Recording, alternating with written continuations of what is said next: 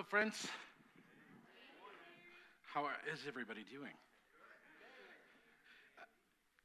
I heard the word dandy. I haven't heard that in a while. That's awesome. hey, before we get started, I, I just can't help it. Um, just say, you know, our choir has been working for weeks and weeks and weeks to uh, get ready for the Christmas season. The band's been working really hard. Yesterday, there was a dress rehearsal for uh, Christmas Eve in two days. So, can we just say thanks for the artists and the singers in our midst?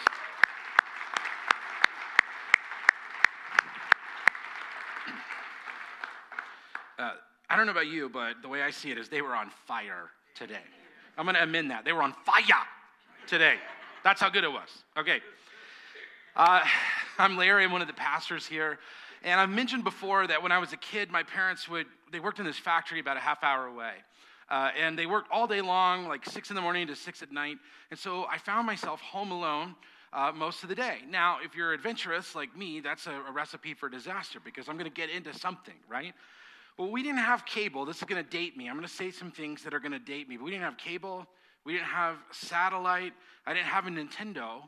And so the only thing I could do outside of being outside was to watch uh, TV during the day with three channels that our antenna would pick up. Now, for those of you who don't know what an antenna is, it's basically a lightning rod with arms on top of your house. And ours had this motor, and there was a little box in the house. You guys know what I'm talking about? The little dial, and you turn it. If, the, if you don't get a good picture, you turn the dial, and the, the little antlers turn. Oh, we can see it now. It's blurry, but we can kind of see it. And so, in those days, there were three things on TV that this little Larry found himself able to view. Number one, game shows. So, watch lots of game shows. Number two, talk shows. And finally, soap operas. And I'm somewhat ashamed to admit that I became addicted to talk shows and soap operas at like 11 years old. One thing was similar. If you've ever seen those sorts of things, they always left on a cliffhanger, didn't they? You don't solve the puzzle at commercial. No, no, no, no. You leave them hanging so they want to come back from the commercial. And in those days, you're watching, and then the commercial comes on, and it's like 80 decibels louder than the thing. And you're just going, shut up. I want to know what happened to so and so. I watched uh, Phil Donahue. Uh, I watched Oprah. I watched a guy named Maury Povich. Um, I watched uh, General Hospital and All My Children. Those were my addictive tendencies. You guys are laughing because you've watched these too. See, we're all addicts. We have Celebrate Recovery on Tuesday nights. Hurts, habits, hang ups. You could go. So I got into them and I watched them like every day. And, and right before the commercial, whether it was a talk show uh, or a soap opera, some big news got dropped on someone. On a soap opera, it was often a woman looking at a man and she'd say, I'm pregnant. And guess what? It either was or was not his baby. And then the camera, after someone received this news, the camera would go tight on the person receiving the news and hold for like 15 seconds and they would contort their face every which way, trying to act like, oh, I'm taking, mm, and this weird dramatic music came up uh, to illustrate that they were wrestling with the news. Uh, a few years ago, my wife and I got addicted to a show called 24. Any 24 fans? Jack Bauer. One night we were binge watching in the days when we had Netflix and they would send you a DVD and you would have five episodes, and we're only gonna watch one and you'd watch one. Let's just watch one more. 3 a.m. Let's do the last one so we can get the DVD in the mail and get it to come back, right? And one night we were watching, and I realized, oh my gosh, 24 is a soap opera. It totally is. Listen, I hate to burst your bubble. Lost is a soap opera. It's got all the elements, the big dramatic thing right before it happens. It sounds kind of funny, but most of us have had moments in our lives where we have unexpected news. Or we're going in a particular direction and something happens to redirect our path. And I would say, thank goodness that for most of us, those aren't recorded and on national television for all of us to see. We're in the fourth and final week of Advent. You can see we have four candles. And on Tuesday night at Christmas Eve, we're going to light the Christ candle uh, to celebrate the birth of Jesus. And Advent is that time of the year in between the resurrection and ascension of Jesus and his coming return. How many of you know that Jesus is coming back? Okay, he's coming back. And so the church lives in that tension between those two places. Now, the first two weeks were somewhat heavy passages. I got those passages. That was a lot of fun. Then last week, I gave Dan the fun, easy passage. We shifted gears just a little bit, and we started preparing our hearts for what's coming on Tuesday, which is the incarnation, the coming of the Messiah, and Advent. And now we find ourselves two, two days away from Christmas Eve which, by the way, I'm really excited about. We've been talking about what songs we're singing. What you guys saw today was like uh, a sneak preview of what you're going to get Tuesday. So please come and invite your friends. This is, this is probably outside of Easter the best opportunity to invite someone to church who doesn't ordinarily go to church. People, for whatever reason in our culture, they feel like, well, I should go to church at least on Christmas and Easter. So please take that opportunity and invite people because we are going to talk about Jesus very clearly. And we're going to talk about the light of Christ as the light of the world. And I think it's going to be powerful. So, this fourth Sunday of Advent, we're going to turn the page uh, in the story and we're going to go back and look at behind the scenes of Jesus' impending arrival, his, his birth for the first time. So if you have your Bible with you, I want to invite you to turn to Matthew chapter 1. And we're going to be looking at verses 18 through 25. And thank you, Hunters, for, for reading the gospel passage for us today.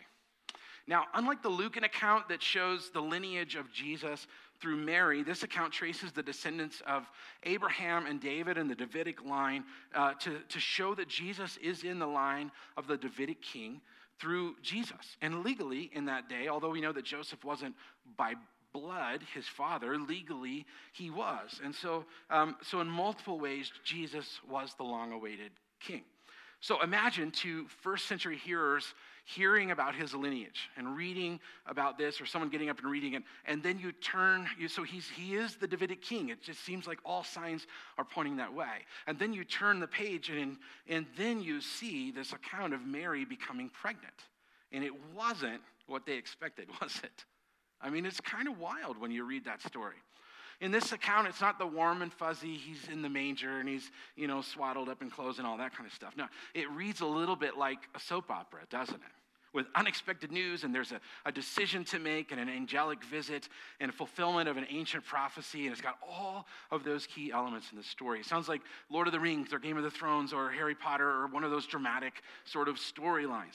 Yet, as we heard a moment ago, the scriptures that we're looking at today, it's the account of Joseph contending with the fact that Mary, this woman that he's engaged to, becomes pregnant. And guess what? And just like in a soap opera, it's not his baby. Dun, dun, dun. This is the part where the camera goes to Joseph and he contorts his face, going, What's happening? And I think it's so cool that God has preserved for us in Scripture a, behind the scenes look at real life, friends. This isn't fairy tale. This isn't just some story someone made up. We believe that this gospel telling is true, don't we? So this is real life, and it's really messy. I mean, if you think you have some crazy family of origin stuff, you should feel that it's okay because Jesus did too. So he's in the same boat as us. Now, I think that we're going to see today that there are often interruptions in our lives, and, and that God has been, even in the midst of those interruptions, orchestrating things behind the scenes, and it's rooted fully in His love. And, and that if we will look for Messiah in the midst of that season of waiting, if we look for Messiah, all things are going to work out for good. So let's dive in. I'm going to walk us through the text, and, uh, and then I want to point out some observations along the way. Let's start in verse 18. So, this is how the birth of Jesus, the Messiah, came about.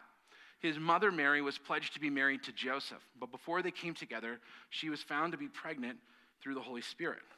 So, to really grasp what's happening here, we have to peel back the curtain a little bit deeper than that and, and understand a little bit about first century culture. What was it like in ancient Near East? And we see that Joseph and Mary were pledged to be married. What does that sound like? It sounds like they were engaged. Well, it's a bit different than engagement in our day and time. Because in those days, often those kinds of marriages were arranged. Mom and dad said this is going to work out, they make a deal, and, and that's how it happened. Mary was probably between 12 and 16 years of age. That sounds pretty young, doesn't it? Is anyone in here 12 right now? Is anyone 13? Right there. Could you imagine getting married right now? How about your dad? Could you imagine him getting married right now? Yeah, I don't think so. Joseph was probably between 18 and 20 years of age. So, could you imagine if your parents uh, doing an arranged marriage with a 20 year old man and a 12 year old girl? That's what happened. So, in those days, it was arranged by their parents, and the idea of engagement really had two parts it had the engagement arrangement itself. And then it had the marriage. And, and the engagement was where they were officially committed. It's, it's uh, unlike in our culture where we say, well, we just called off the engagement. Have you known someone that called off their engagement? That does happen sometimes. Well, in that culture, um, that would be considered actually a divorce. In fact, if either partner in the engagement passed away while they were engaged, the partner that was remaining would be called a widow or a widower. So it was a little bit different than our version of engagement. So, so needless to say, uh, they took being pledged to marry almost as if they were married. Are you with me? So engagement lasted about a year, and during that time, especially in the region of Galilee, uh, personal privacy between the couple was frowned upon, which means they didn't really spend time alone. So now you have this arranged marriage with this girl and this man, and they haven't really got to spend a lot of time together, but they're, they're engaged. Imagine that. Being forced to become engaged to someone you might not know that well and not being able to hang out with them until you're married. I don't like that idea. I don't know about you. Uh, for some of you uh, adventurous types, you're like, that's pretty cool. Uh, not for me. So Joseph finds himself in this pretty weird situation because this, this woman he's pledged to marry, or this girl really, uh, she became pregnant through the Holy Spirit. And what we don't have is a record of their conversation. I mean, I wish the scriptures recorded Mary sitting Joseph down, hey, I got something to tell you. Um, it might have been like uh, Joseph saying, hey, Mary, um, I, you've been on keto for quite a while, so I'm confused why there's now a little bump on your belly. Like, well, what's going on? And Mary says, What? Oh, this? Uh. She looks down and she says, Funny story. Uh, yeah, I'm with a child, but it's the Holy Spirit's baby. Now, if we're honest and we put in ourselves in Joseph's shoes, that sounds a little bit bananas. How many women do you think have tried this on their husbands throughout the centuries? It's in the Bible, like, hey, I'm pregnant, but it's the Holy Spirit's baby. So it sounds like a Maury Povich episode, right? Holy Spirit, you are the Father. Okay, we've got the results. Now, it would be natural in those days when this happened to assume that Mary had been unfaithful, and this presented a real problem for Joseph because he followed God. Joseph was faithful to the law. He honored the Lord, and the scriptures were clear about what, what to do. And it was clear that in the case of infidelity, he could divorce her. Or even worse, she could be sentenced to death by stoning. Now, that wasn't real common in that time, but it still was possible. What do you do when you're trying to do the right thing? When you're trying to walk the right path and the curveball gets thrown in your face? Look at verse 19. Because Joseph, her husband, was faithful to the law and yet did not want to expose her to public disgrace, he had in mind to divorce her quietly. See, he was doing his best to follow the law. And the law did allow uh, a quiet divorce. And he knew what the law said, but he really only had two options here. Option number one, he could go public with this. He could put it on Facebook. You'll never believe what Mary told me today. He could tweet it out. He could send emails. He could put it on YouTube or make it a really big deal. The bottom line is he could publicly shame her and explain the consequences of, of this sin that he believed that maybe she engaged in. The other option, instead of making it loud and orienting it in shame, was to be filled with mercy and to divorce her quietly. And so, what we have that they didn't at the time is the, the benefit of hindsight, right? We've read this story a lot of times. We kind of know what happened. And we see that Joseph was a good guy. But imagine how it must have felt at that time. I mean, he was in this season of waiting. He was excited. He had this beautiful girl that was going to be his wife. And think of all the dreams that he had the children they were going to have, what type of home they were going to have, what their life together was going to look like, all those sorts of things. And then this bombshell gets dropped on him. And his dreams come crashing down. Starting a family, becoming a father, all of his plans that he had laid out in his mind, and then it all got interrupted. You know, maybe I would venture to guess most of us have felt that way. That you're going down a path and things seem to be okay, and then bam, the bottom falls out and things interrupt what's happening in your life. You, maybe you were looking forward to a dream to come true that you've, you've dreamed about for years. You know, several years ago, my cousin Melissa, um, she and her husband built this brand new house. And they were almost done with this house. It was a nice house, um, and the, literally the only thing left to do outside of sod and the driveway was to, uh, to the, the cabinets were custom built. And so they had to stain these cabinets. And so the contractors came in and they stained the cabinets, and they had to wait like two or three days for all the fumes and stuff to dissipate, and then they got to get this house. Later that night, Melissa got a call from her neighbor, and she said, Your house is on fire their brand new house. And she and her husband walked, drove over there and stood there and watched their house burn to the ground. You know, apparently, the, the rags that the contractors use to stain, they put them in these buckets, which are enclosed. And in Oklahoma, you might not know this, it's hot in the summer. I mean, I once saw a zebra run by looking for his home. I mean, it was hot there. And so those fumes combusted and they lost their dream. And I think we've all had those moments of waiting for something good and experiencing massive loss and disappointment along the way. And we've got to remember that just because we're reading something in the scriptures, it doesn't mean that they're not human. Do you know that Joseph was human? Joseph had emotions.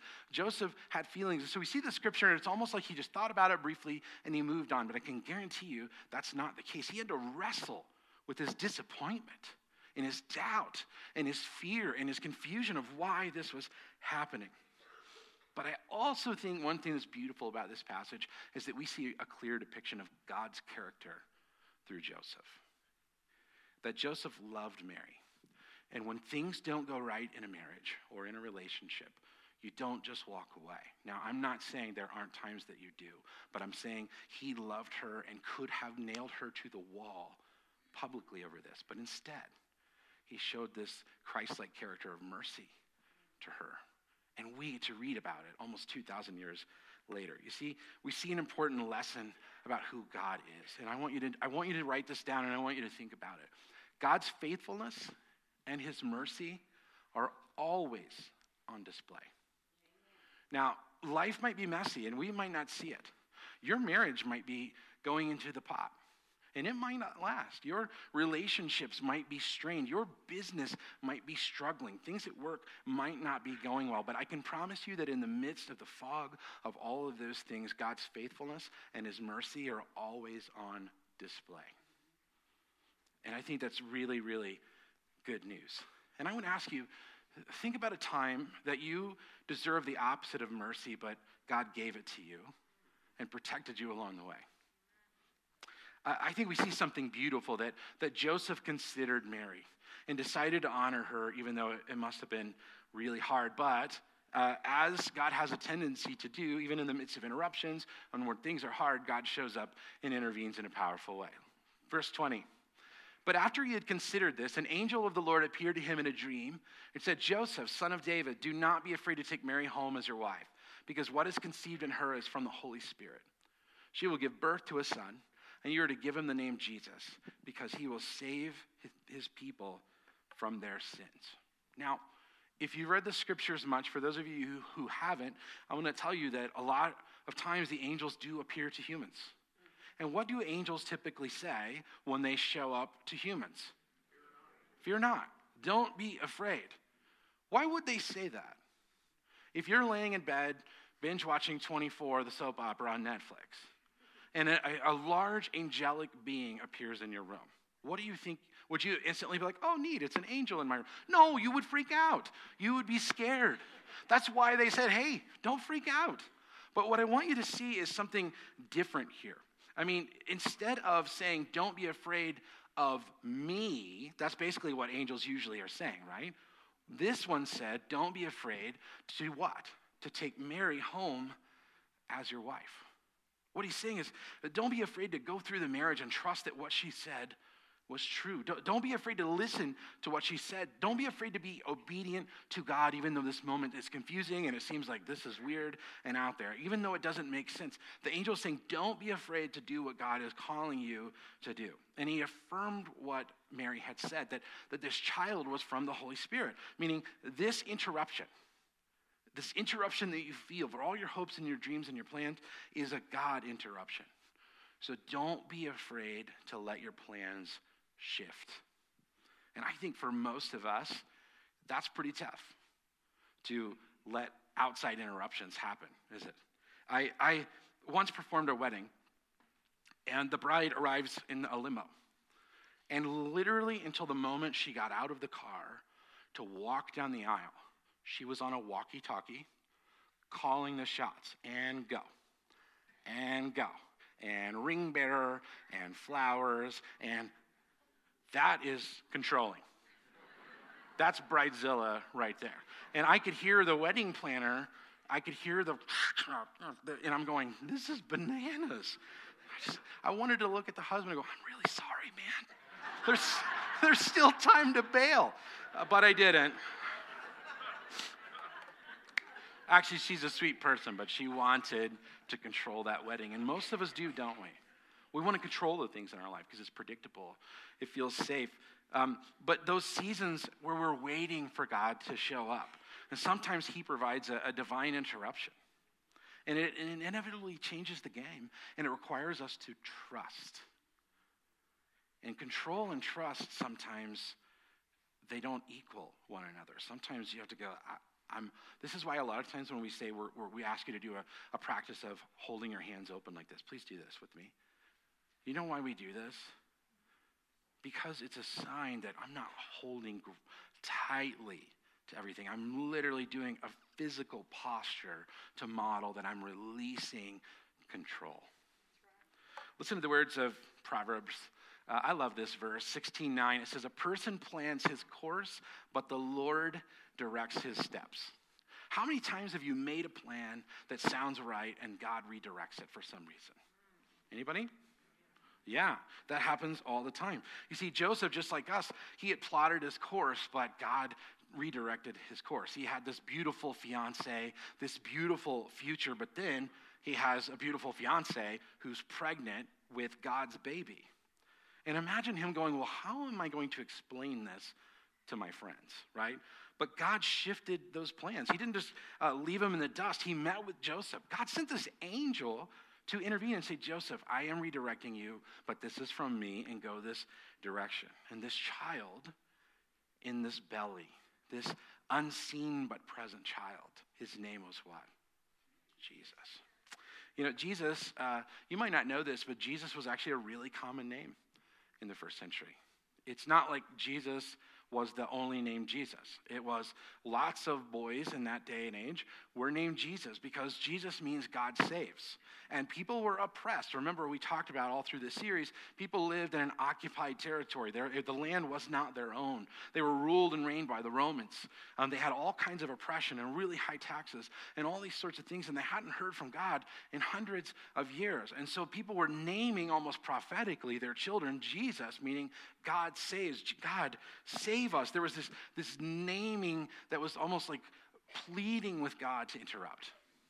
And Jesus is, is really the Greek rendering of the Hebrew name Joshua or Yeshua or Yahweh, which literally means God saves. So, so Joseph is instructed to name this boy.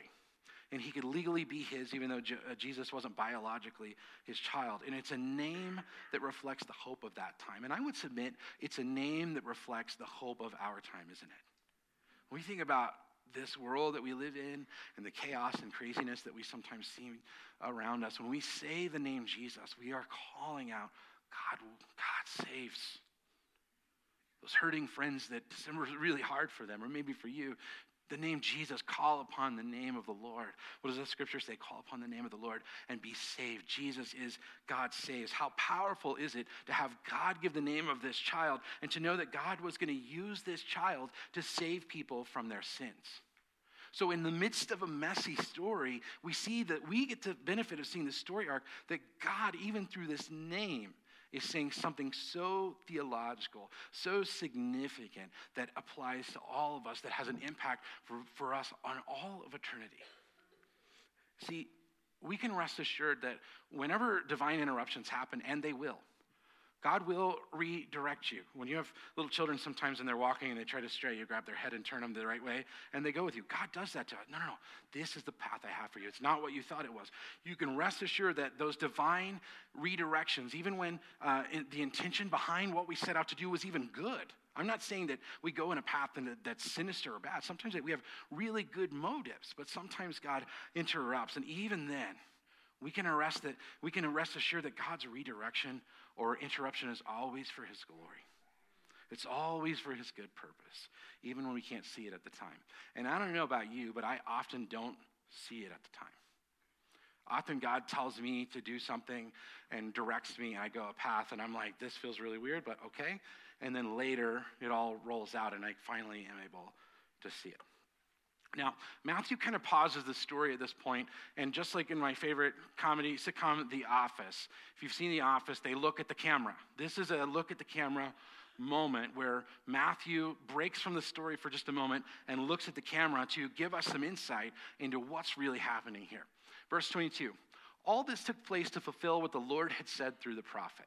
The virgin will conceive and give birth to a son, and they will call him what? Emmanuel, which means God with us. This comes from the seventh chapter of the book of Isaiah and that Old Testament prophet. And Isaiah is filled with lots of scriptures that now, with, with hindsight, we're able to look and see, talk a lot about Jesus, the coming Messiah. But, but it was also um, talking, the Lord was talking to Ahaz about two kings who had come to stand up against him. And he basically said that a sign that God was about to move was that a young woman would conceive and give birth to a son. And we don't know if it was Isaiah's wife or Ahaz's wife. We, we don't know who it was. But basically, what God was saying to him, he was promising him, by the time this child exits the womb and is old enough to know the difference between right or wrong. So maybe around three years' time from the time he said that, that the oppressive kingdom was going to be destroyed. See, God saves, right? So it had a now and not yet aspect to it. it. He was literally talking about something that would happen, but he was also foreshadowing something that would happen hundreds of years in the future when a virgin would conceive a child and they would call him Emmanuel. Now, we don't see in the New Testament record that they ever really called him uh, Emmanuel, but the literal meaning of Emmanuel is God with us. Powerful words.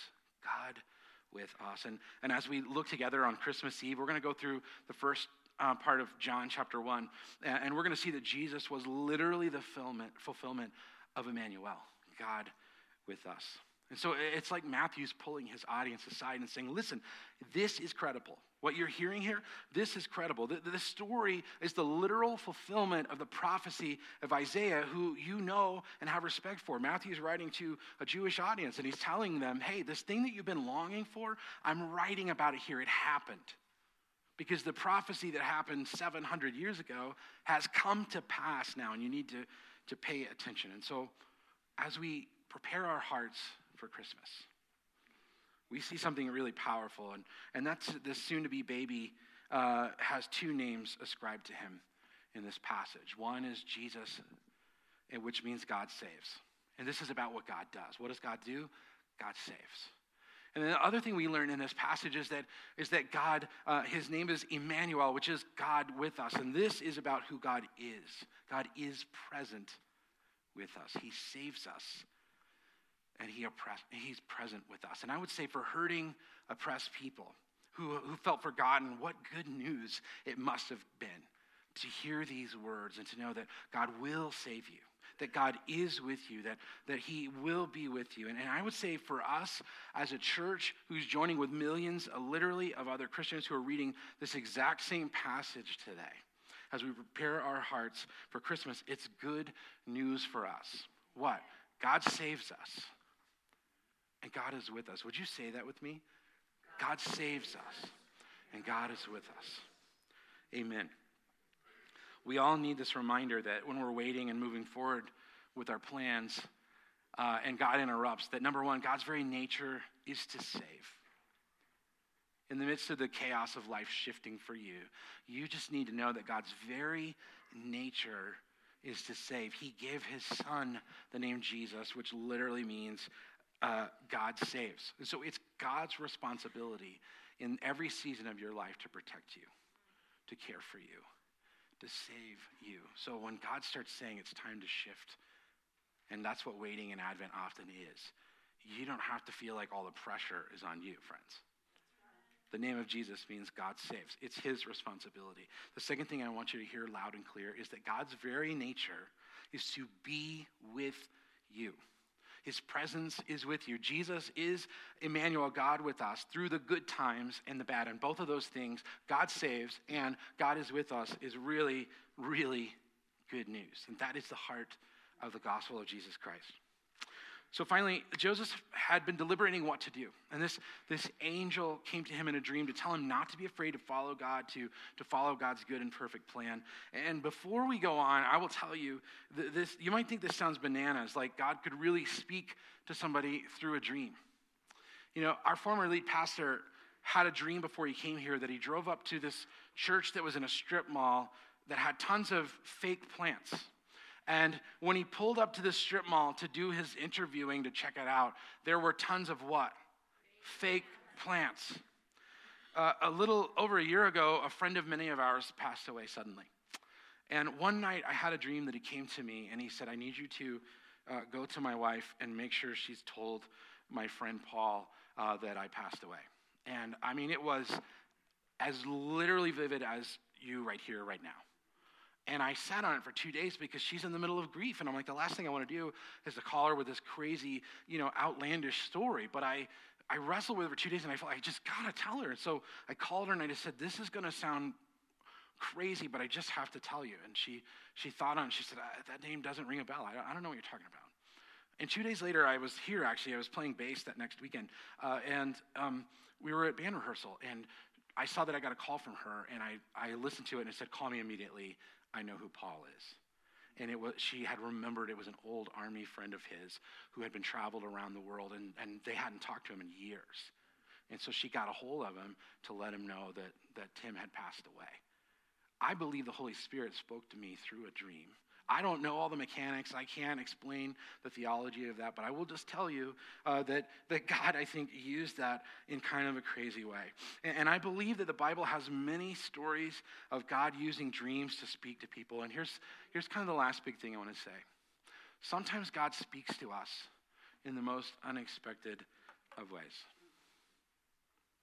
Sometimes God speaks to us in ways that we're not expecting. Sometimes, as we're, mating, we're waiting, we miss what God is doing right in front of us because we're expecting something different. Sometimes we expect God to speak in a, a very particular, particular way, and God is over here like in a still small voice telling us or directing us or, or guiding us, and we're missing it because our expectations are elsewhere. Listen, a whole nation missed the birth of the Messiah and the, the reality of God with them because they were looking for a king who would overthrow Rome. And as Tom said so eloquently earlier, Jesus came to the underpass. He came to the manger in completely unexpected ways. But that is how God chose to move, and it interrupted all of history and all of eternity. So let's see what happens when Joseph woke up. Verse 24 When Joseph woke up, he did what the angel of the Lord had commanded him and took Mary home as his wife. But he did not consummate their marriage until she gave birth to a son and he gave him the name Jesus. And so, listen, Jesus, Joseph had a plan, it was interrupted. An angel met with him and redirected him. And then we see that Joseph did exactly what the angel of the Lord had commanded him. And out of love, which is the, the heart of the Savior, he took Mary home as his wife. But he didn't sleep with her until after the birth of Jesus. And in the ancient Near uh, East, it was frowned upon to have sexual relations while the, the female was pregnant.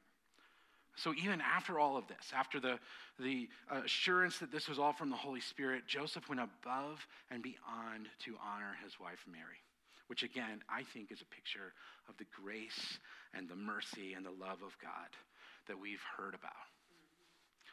So I want to leave us with just three quick observations from this text.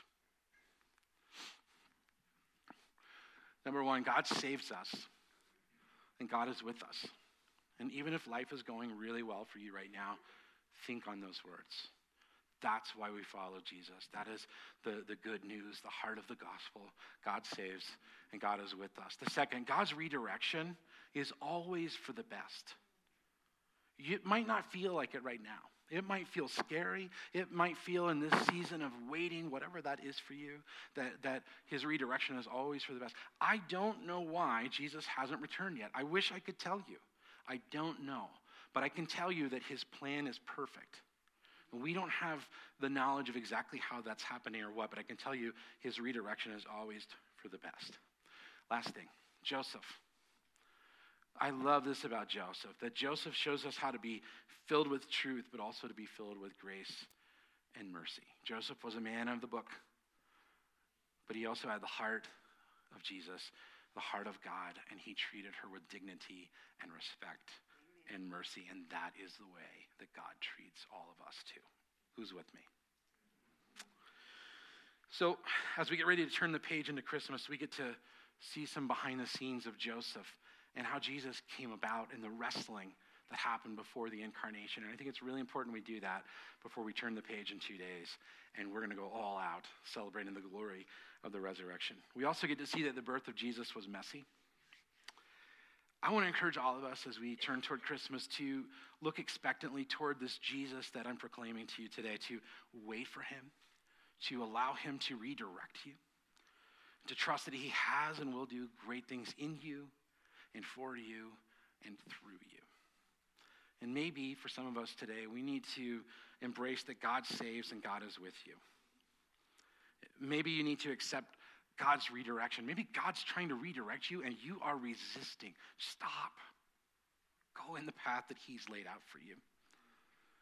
And maybe for some of us, maybe you need to show grace and mercy to someone you've only been expressing truth to. Maybe you've been just telling somebody how it is with zero amount of grace and mercy. That's not the heart of the Father. So, wherever that is for you, I want you to think on that. Let's pray.